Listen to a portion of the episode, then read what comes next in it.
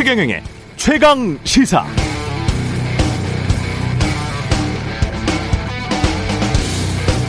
네, 어제 새 정부 경제정책 방향 발표 회의를 주재한 윤석열 대통령은 스태그플레이션의 공포가 엄습하는 상황에서 비약적 경제 성장으로 저성장 양극화 문제를 해결하겠다 이렇게 말했습니다. 이를 위해서 민간 주도, 시장 주도로 경제 체질을 완전히 바꿔야 한다 했죠. 아리송합니다. 이게 무슨 뜻일까요? 스태그플레이션의 공포가 엄습한다고 하는데 스태그플레이션이란 보통 상당 기간 물가 상승률이 경제 성장률보다 높을 때 이렇게 정의할 수 있는데요. 예를 들어서 물가 상승률은 5%인데 경제 성장률은 2%다. 이런 상황이 오래되면 국민들 실질 소득이 줄어들어 버리니까 물가를 먼저 잡아야 한다. 물가를 잡으려면 금리를 올리는 수밖에 없고 금리를 올리면 경기는 둔화되고 경제 성장률은 좀 감소하지만 최대한 소프트 랜딩해서 금리를 올리겠다.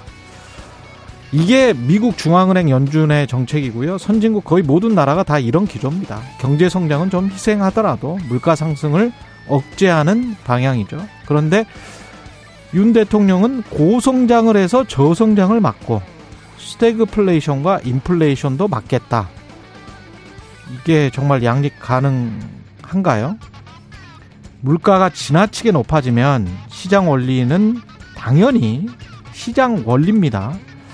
수요가 줄어듭니다. 수요가 줄면 당연히 한 나라의 부가가치 총합인 GDP는 정체되거나 줄고 GDP가 줄면 경제 성장률은 마이너스란 뜻이에요.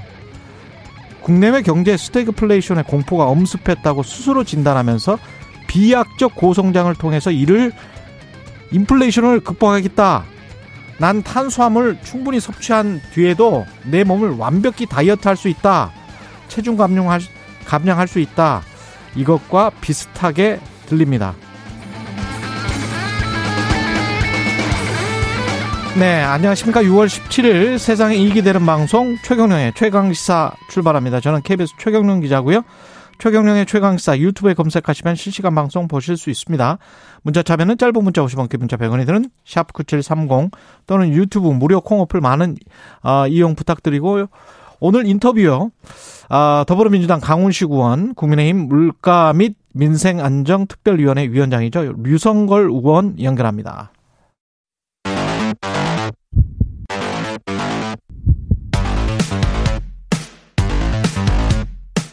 오늘 아침 가장 뜨거운 뉴스 뉴스 unboxing 네 뉴스 unboxing 시작하겠습니다. 민동기 기자 김민아 시사평론가 나와 있습니다. 안녕하십니까? 안녕하십니까? 예, 새 정부 경제정책 방향이 발표됐습니다.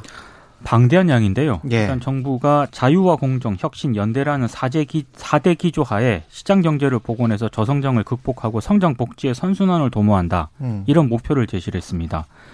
뭐 여러 얘기를 했는데 핵심은 감세, 규제 완화 이렇게 요약이 될 것 같습니다.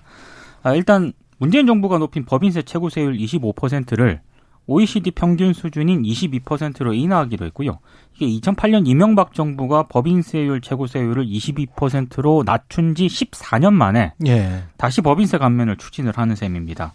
그리고 최고 경영자에 몰린 형별 규정 있지 않습니까? 이걸 행정 제재로 또 전환을 하기로 했습니다. 기업의 불확실성을 줄인다는 그런 취지라고 하고요. 그리고 주거 안정 차원에서 1세대 1주택자의 평균적인 세 부담은 가격 급등 이전인 2020년 수준으로 되돌리기로 했는데요. 이사 등에 따른 일시적 2주택자, 상속주택과 지방 저가주택을 추가로 취득하게 된 1세대 1주택자는 1주택자 혜택을 그대로 이제 주기로 했습니다. 어, 이런 판단을 한 것 같습니다. 피치 못할 사유로 2주택자가 됐기 때문에 음. 다주택자에 대한 페널티는 주지 않겠다 이런 취지라고 하는데요. 언론들의 평가는 좀 나뉘긴 하는데 과거 보수 정부의 좀 재탕 정책이라는 부분은 공통적으로 좀 지, 지적을 하고 있는 것 같습니다. 이번에 윤석열 정부의 경제 정책이 와이노믹스인데요. 이게 이명박 정부의 엠비노믹스하고 과거 이제 보수 정권에서 지, 지적이 됐던 줄푸세, 세금 줄이고 규제 풀고 법질서 세운다. 이거랑 거의 비슷하지 않느냐. 이런 지적이 나오고 있고 특히 이제 부자 감세라든가 규제 완화를 앞세운 이른바 낙수 효과가 아, 과연 지금 적절한가 이런 지적도 나오고 있습니다. 이명박 정부가 business friendly를 내세웠고 박근혜 정부가 줄푸세를 내세우다, 내세우면서 9년간 비슷한 정책을 추진을 했는데 크게 성과를 못 냈거든요. 근데 오히려 지금 윤석열 정부는 서민들이 고통받고 있는 고물가에 대한 적극적인 대책을 좀 내놓아야 되는데 이런 부분에 대해서는 상당히 부족하다 이런 지적이 나오고 있습니다.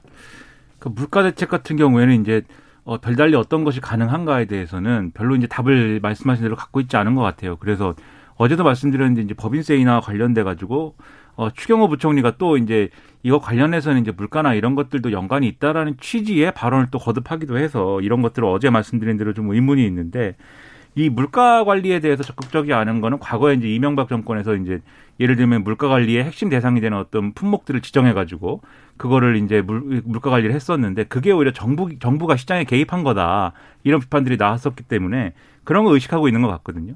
근데 그런 걸 의식하기 시작하면 사실 이제 뭐 이 대책이 효과가 있느냐 없느냐도 중요하겠지만 그럼 물가를 어떻게 잡겠다는 거냐에 대한 다른 답이 또 있어야 되는데 그런 것은 없는 것 같아서 좀 우려가 되고 그리고 그런 답을 나름 한 게 있어요. 그러니까 기조 연설에서 대통령이 정부는 민간의 생산 비용 부담을 덜어 생활 물가를 최대한 안정시키고 이 부분이 있거든요.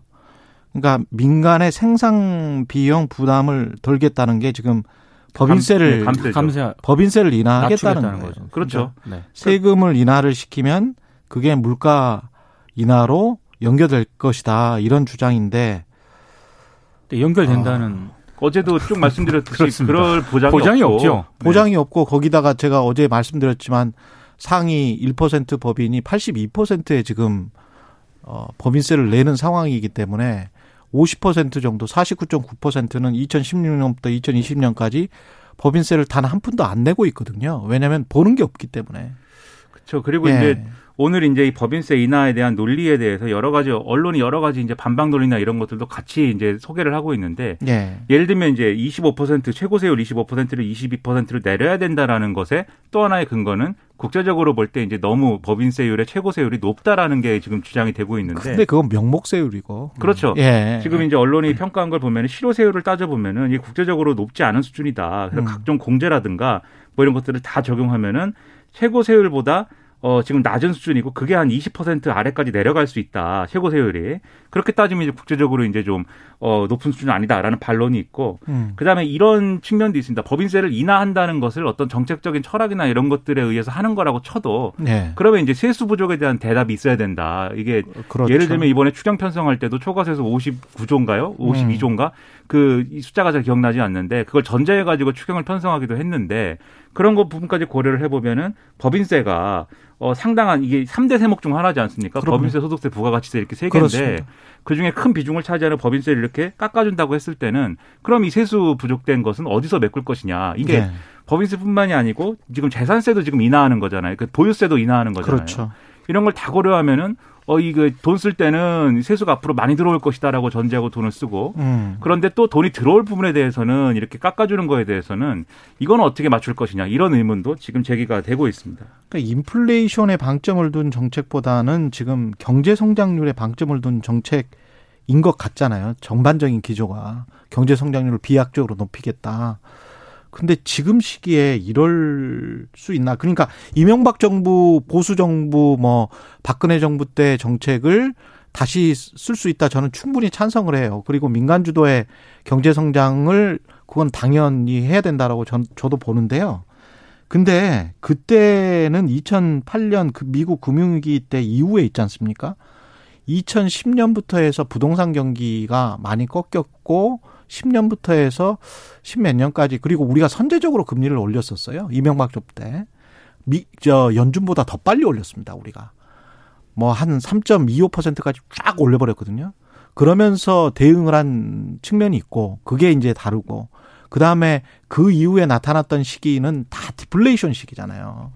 그래서 선진국들이 모두가 다 일본화 되는 것에 관해서 걱정을 했던 시기입니다. 문재인 정부 때까지 코로나 팬데믹 현상이 일어나기 전까지는 다 돈 돈 풀기라고 그렇죠. 평가하는 한 거죠. 20년 동안 사실은 그랬어요. 그렇죠. 금리를 인상하려다가 미국 연준도 못 올리고 못 올리고 경기가 계속 꺾이니까 그런 상황이었는데 지금 2년은 정말 이상한 지금 현상이 나타나고 있는 겁니다. 인플레이션과 미국 같은 경우 4%의 고성장이 나타나 버렸기 때문에 이걸 먼저 인플레이션을 잡는 게 맞다라고 지금 연준은 판단을 하고 있는 건데 지금 전후가 바뀐 것 같고 인플레이션에 관해서 너무 안일하게 생각하는 것 같고 저는 약간 옛날 그 흑백 사진 보는 듯한 느낌을 좀 많이 받았는데 그렇죠. 네. 대기업 부유층한테 혜택 줘가지고 그렇죠. 거기에 따른 이득을 어, 당연히 이제 그렇게 되면은 뭐 우리가 트리클 다운 이펙트라고 하는 네, 예. 중소기업이라든가 서민층에게 그 이득이 흘러갈 것이다. 음, 근데 이 주장은 적하 이론. 예. 어, 이미 예. 어, 이명박하고 박근혜 정부 때 했다가 크게 성과가 없었다는 거를 이미 우리가 경험을 했기 때문에 음, 저는 만약에 이 정, 비슷한 정책을 다시 들고 나온다면은 음. 왜이 정책을 들고 나왔고 이렇게 하면 어떤 어떤 효과가 있을 것이다. 그때와는 다른 이걸 음. 설명을 해야 된다고 생각을 하거든요. 근데 그 설명이 전혀 없습니다. 그러니까 이제 과거 정부에서도 지금 말씀하셨듯이 이제 낙수 효과만으로는 안 되기 때문에 이명박 정권 때는 그래서 이제 정운찬 총리가 등장하면서 동반 성장이 그래서 나온 거고 예. 그냥 위에서 물을 부어 가지고만은 아래까지 하- 내려가지 않으니까 따뜻한 보소란 용어도 그렇죠. 나왔죠. 일부러 네. 접시를 기울여서라도 어쨌든 물을 내려 보내야 된다 이런 취지잖아요 동반 성장이. 그렇죠, 그렇죠. 접시를 기울여서. 그리고 박근혜 예. 정권 때도 뭐 초이노믹스다 뭐다 해가지고 기업소득 환류세제 뭐 이런 거 나오고 기업이. 그냥 예, 돈을 그냥 많이 끌어 모으고 있는 것에서 그치는 게 아니라 이걸 월급으로 주든지 뭐 어디 어, 자산시장으로 가게 만들든지 배당으로 하든지 해야 된다. 그때 기초연금 늘리고 결과적으로 보면 최저임금도 한 8% 문재인 정부랑 거의 비슷했어요. 그렇죠. 예, 최저임금 상승률이. 그런 중간 다리들이 등장 그래서 예. 했던 건데 지금 보면은 어제 이제 이 경제 정책 방향을 쭉 보면 그 중간 다리에 해당하는 거는 어 찾아보기 힘들다라는 느낌이거든요. 그렇죠. 그리고 오히려 이제 보유세 인하 같은 것도 이게 그 기본적으로는 기존에 이제 이 보수 정권도 그랬고 1가구 1주택자에 대해서는 이제 세금을 상당히 깎아주고 뭐 이런 것들이 있었지만 다주택자에 대해서는 별로 이렇게 좀 호의적이지 않았던 정책들이지 않습니까? 그건 이제 음. 보수 정권도 마찬가지 부분이 있었는데 그런데 이번에는 아예 그냥 뭐 공정시장 종부세 공정시장 가액 비율을 100%에서 60%까지 낮추는 이런 방안을 추진을 하고 음. 1가구 1주택자에게는 여기에 더해 가지고 특별공제 3억 원 혜택을 준다. 그래서 종부세 기준이 14억 원까지 1주택자의 경우에는 기준이 14억까지 된다. 이 내용인데 예. 원래 원래 11억에 플러스 특별공제 그렇죠. 3억 더하면은 음. 근데 이게 뭐 1주택자에 대해서는 그럴 수 있다 쳐도 공정시장 가액 비율이라는 거는 다주택자한테 같이 적용되는 거지 않습니까? 예. 그러면은 다주택자의 경우에도 상당 부분 종부세를 이제 절세할 수 있게 되는 건데 그럼요. 이런 것들에 대한 이제 근거나 뭐 형평성 문제나 이런 것들도 거론이 되고 있는 건데 어제 여기에 시- 대해서도 시뮬레이션 보니까 뭐 공시가 10억, 15억짜리 두 채 가지고 있는 뭐 이런 사람 같은 경우에 종부세, 재산세 뭐 한 5천만 원 내야 되는데 그게 한 2천만 원을 확 깎이더라고요. 네. 그렇죠. 절반 이상이 깎여요. 그리고 그렇습니다. 한 3천만 원이 깎이는 거니까 네.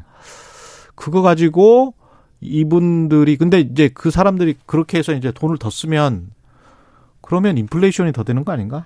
그렇죠. 뭐 그렇게 해서 소비로 가면은 그렇게 되는. 것이고. 네. 그리고 이게 또 대출을 어쨌든 LTV를 80%까지 인정해주고 그다음에 DSR도 이제 음. 청년 세대 미래 소득까지 이제 적용해가지고 뭐 이렇게 해준다라는 것까지 포함을 하면은 네. 오히려 지금은 이제 예를 들면은 얼마 얼마 전까지 부동산 경기에 대해서 상반된 걱정들이 있었잖아요. 한쪽은 이게 인플레이션 상황에서 이게 그렇습니다. 어떤 자산 문제가 이제 어떤 도화선이 또 돼가지고 추가적인 어떤 피해가 있을 수 있다는 얘기가 있는 반면 또 한쪽에서는 가격이 또 떨어질 거에 대해서 앞으로 그동안 너무 많이 올랐으니까 그건 자산가들이 걱정하는 거죠. 그렇죠, 그렇죠.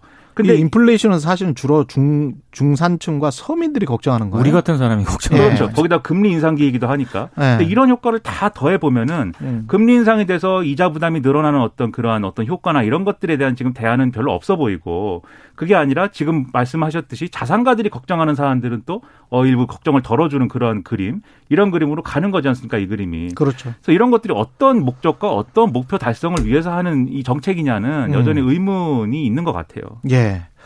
그리고 백현동 특혜 의혹과 관련해서 성남시청 압수수색을 했습니다. 경찰이 이제 강제 수사에 본격 착수한 그런, 그런 모양새인데요. 예. 일단 지난해부터 용도 변경 특혜 의혹이 제기가 됐고 이재명 민주당 의원의 성남시장 재임, 대임 당시에 각종 인허가가 추진된 그런 사업입니다. 아, 일단 경찰은 압수수색에서 백현동 관련 인- 인허가 자료와 함께 이재명 의원과 이 의원의 측근이죠. 정진상 전 성남시 정책비서관 등 20명 정도의 이메일 자료도 일부 확보한 것으로 일부 언론을 통해서 지금 보도가 되고 있고요. 압수수색 영장에는 이재명 의원과 정진상 전 비서관이 피의자로 적시가 돼 있는 것으로 지금 알려지고 있습니다. 음. 아, 백현동 사업은 한국식품연구원이 공공기관 이전 방침에 따라 전북으로 이제 이전을 하게 됐는데 예.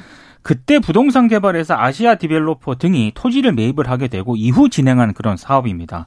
근데 이후에 성남시가 부지의 용도를 자연 녹지에서 준주거 지역으로 무려 네 단계나 이제 상향을 아. 했고 이 과정에서 이제 특혜가 좀 자- 작용한 것 아니냐 이런 의혹이 제기가 됐습니다. 음. 특히 이제 전체 가구가 원래는 민간 임대로 계획이 됐었는데 2015년 11월 민간 임대는 전체 가구의 한 10%밖에 안 되고요. 음. 분양? 주택이 90%로 대폭 늘었거든요. 네.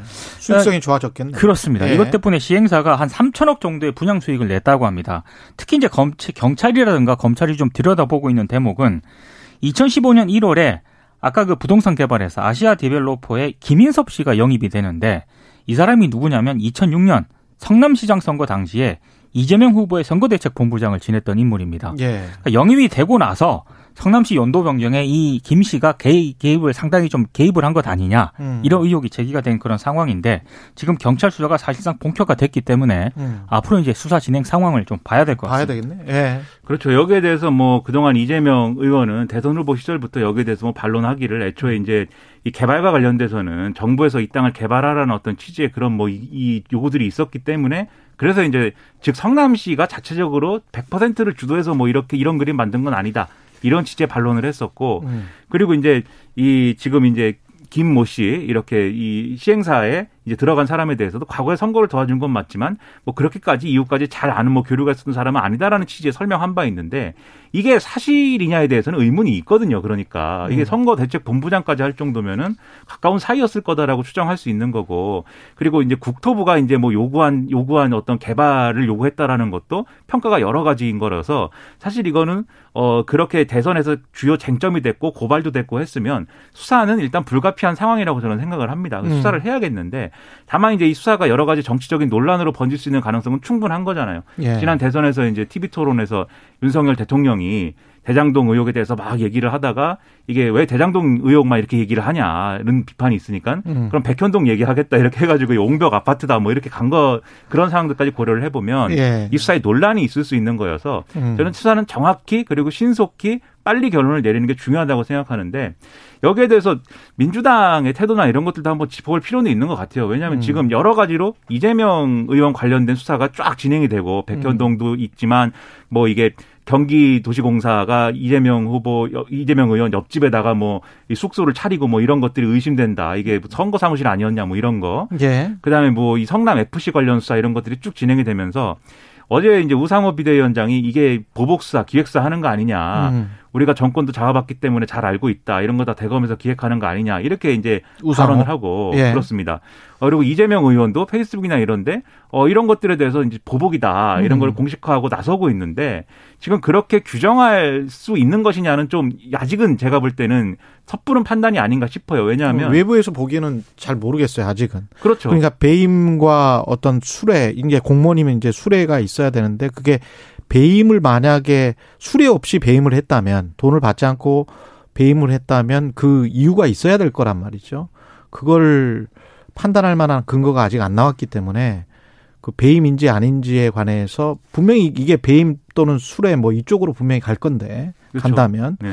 그거 한번 더 봐야 될 것 같습니다. 그렇죠. 이 수사를. 하면 되는 건데 예. 그 예를 들어 수사 과정에서 부당한 게 있다거나 음. 또는 이제 어떤 예를 들면은 어, 검경이 뭐 언론 플레이를 한다거나 음. 이런 거에 대해서는 당연히 반발하고 비판할 수 있는데 예. 그런 구체적인 얘기가 아니라 이 그냥 수사의 의도나 이런 것들을 문제 삼는 메시지만 계속 얘기를 하면 네. 제가 볼 때 오히려 수사가 더 논란 속으로 들어갈 수 있기 때문에 어. 오히려 이런 것들은 좀 신중하게 생각을 해서 접근하는 게 좋겠다라는 생각입니다. 일단 국민의힘하고요. 예. 일부 언론을 통해서 보도가 된 내용은 아까 그 김인섭 씨 있지 않습니까? 용도 변경에 관여한 대가로 70억을 받았다라는 그 액수가 구체적으로 나왔거든요. 예. 그러니까 그건 아직까지는 의혹 제기이긴 합니다만 네. 아마 경찰이 수사를 통해서 이 부분을 만약에 어떤 그런 근거를 찾는다라고 한다면은 그렇죠. 이제 그 의혹이 이제 어느 정도는 이제 이제 사실로 가는 그런 과정이 될 그리고 텐데 이재명 당시 성남시장과의 관계. 그렇습니다. 예. 근데 이 부분은 아직은 의혹 단계이기 때문에 음. 수사 상황을 좀 보고 좀 추가적으로 얘기를 하는 게 좋을 것 같습니다. 그리고 해경 서해 피살 공무원이 월북 근거가 없다라고 이게 지난 정권하고 말을 뒤집었습니다. 그 인천 해양 경찰서가 어제 언론 브리핑을 열었는데요. 예. 일단 2년 전 중간 수사 결과는 군 당국의 첩보 음. 그리고 피해자의 도박 빚 등을 근거로 이른바 해수부 공무원이 자진 월북했다. 이렇게 이제 수사 결과를 발표를 했는데 예. 어제 언론 브리핑에서는 당시 월북했다고 단정할 근거를 발견하지 못했다. 이렇게 이제 공식적으로 브리핑을 가졌습니다. 음. 어, 그리고 어제 언론 브리핑장에는 국방부 정책기획 기획 과장도 이제 나왔는데요. 북한군이 우리 국민을 총격으로 살해하고 시신을 불태운 정황이 있었다는 것은 분명하게 명확하게 말할 수 있다 이렇게 얘기를 하면서 어, 다만 과거 피살된 공무원이 월북을 시도했을 것으로 추정된다고 발표를 해서 국민들께 혼선을 드린 점에 대해서는 굉장히 좀 죄송하다는 그런 취지의 사과를 또 하기도 했습니다. 어, 해경은 어, 2020년 9월 이 공무원이 실종된 지 8일 만에 중간 수사 결과를 발표했는데요. 당시 발표한 근거는 군 당국과 정보 당국의 북한의 통신 암호를 감청한 첩보하고요. 예. 해상 표류 예측 분석 결과 등이 주요 근거였습니다. 음. 이걸 토대로 이제 해경이 월북한 것으로 판단된다라고 일단 브리핑을 가졌고 예. 이후에 해경이 이제 추가적인 어떤 그런 얘기를 했는데 음. 뭐 실종자가 사망 전에 도박을 했고 채무도 있었다. 아, 이런 얘기를 해서 예. 어, 정신적 공황 상태에서 현실 도피 목적으로 월북을 한 것으로 판단된다라고 얘기를 했습니다. 예. 근데 어제 해경의 발표도 좀 구체적으로 보면은요. 월북이라고 또 단정할 수 없다고 했는데 월북이 아니라는 점을 보여줄 관련 자료는 또 제시를 하지 못했습니다. 어디까지나 이, 게 근거가 뭐 지금 없는 거죠. 그러니까 월북이 아니라고 단정할 근거도 없는 것이고. 군의 특수 정보를 어떻게 해석을 하느냐 음. 아마 이 부분을 두고 2년 전의 해석과 지금의 해석을 좀 다르게 하고 있는 것 같아서 이 부분에 대해서는 또 민주당이 또 반발을 하고 있는 상황입니다. 그러니까 뭘 사과하고 뭘 번복하는 건지 잘 모르겠어요. 왜냐하면 그럼 왜 과거에 근데 이 사건에 관해서 다시 조명을 해야 되는 거죠? 그러니까 과거에 이제 왜냐하면 윤석열 대통령이 음. 이제 선거 과정에서도 이 유족 유족들이 있지 않습니까? 예. 유족들이 이게 월북이라고 하는 것은 이 네. 공무원 공무원 희생자에 대해서 사망하신 음. 공무원에 대해서 월북이라고 하는 거 일종의 명예가 이제 훼손이 된 것이고 그것에 대한 명예 회복을 굉장히 강하게 요청을 하고 있고 예. 이 명예 회복을 요청하는 것의 전제는 진상 규명이 돼야 된다라는 건데 그렇죠. 그거를 약속을 했고 그거를 하는 과정으로 보여요. 음. 근데 이게 제가 볼 때는 해경이나 국방부가 그러면 명확하게 그 당시 어떤 일이 있었다라는 거를 앞뒤를 다 밝히는 것이 필요할 텐데 그럼 어제 이제 하- 나온 얘기를 다 종합을 해 보면은 그 당시에 있었던 정황이나 이런 것들을 근거로 월북 가능성이 높다라고 그때는 판단했던 거잖아요. 예. 근데 지금 그러면 과거에 했던 그런 정황 에 대한 판단이나 그런 것들이 바뀌었느냐? 뒤집을- 예. 바뀌었느냐라고 물으면 아니다라고 얘기를 해요. 그리고 추가적인 사실관계나 이런 거 확인된 거냐? 그렇지도 않다. 그러나 그때 너무 뭐이 뭐랄까 빨리 판단했다. 그렇죠. 빨리 판단했고 그걸 빨리 얘기해서 그거 미안하다라고 한 거거든요. 그러면 왜 지금은 빨리 이렇게 그러니까 지금 그러니까 오늘 말이죠. 동아일보라든가 예. 조선일보 보도를 보면은 예. 이른바 SI 군 특수정보 있지 않습니까? 예. 당시에 이제 2년 전에 그 수- 중간 수사 결과를 발표할 때도 음. 월북으로 간주할 만한 그런 부분이 분명히 있었다라고 합니다. 그런데 에, 동아일보에 등장한 정부 핵심 관계자 말을 보면은요.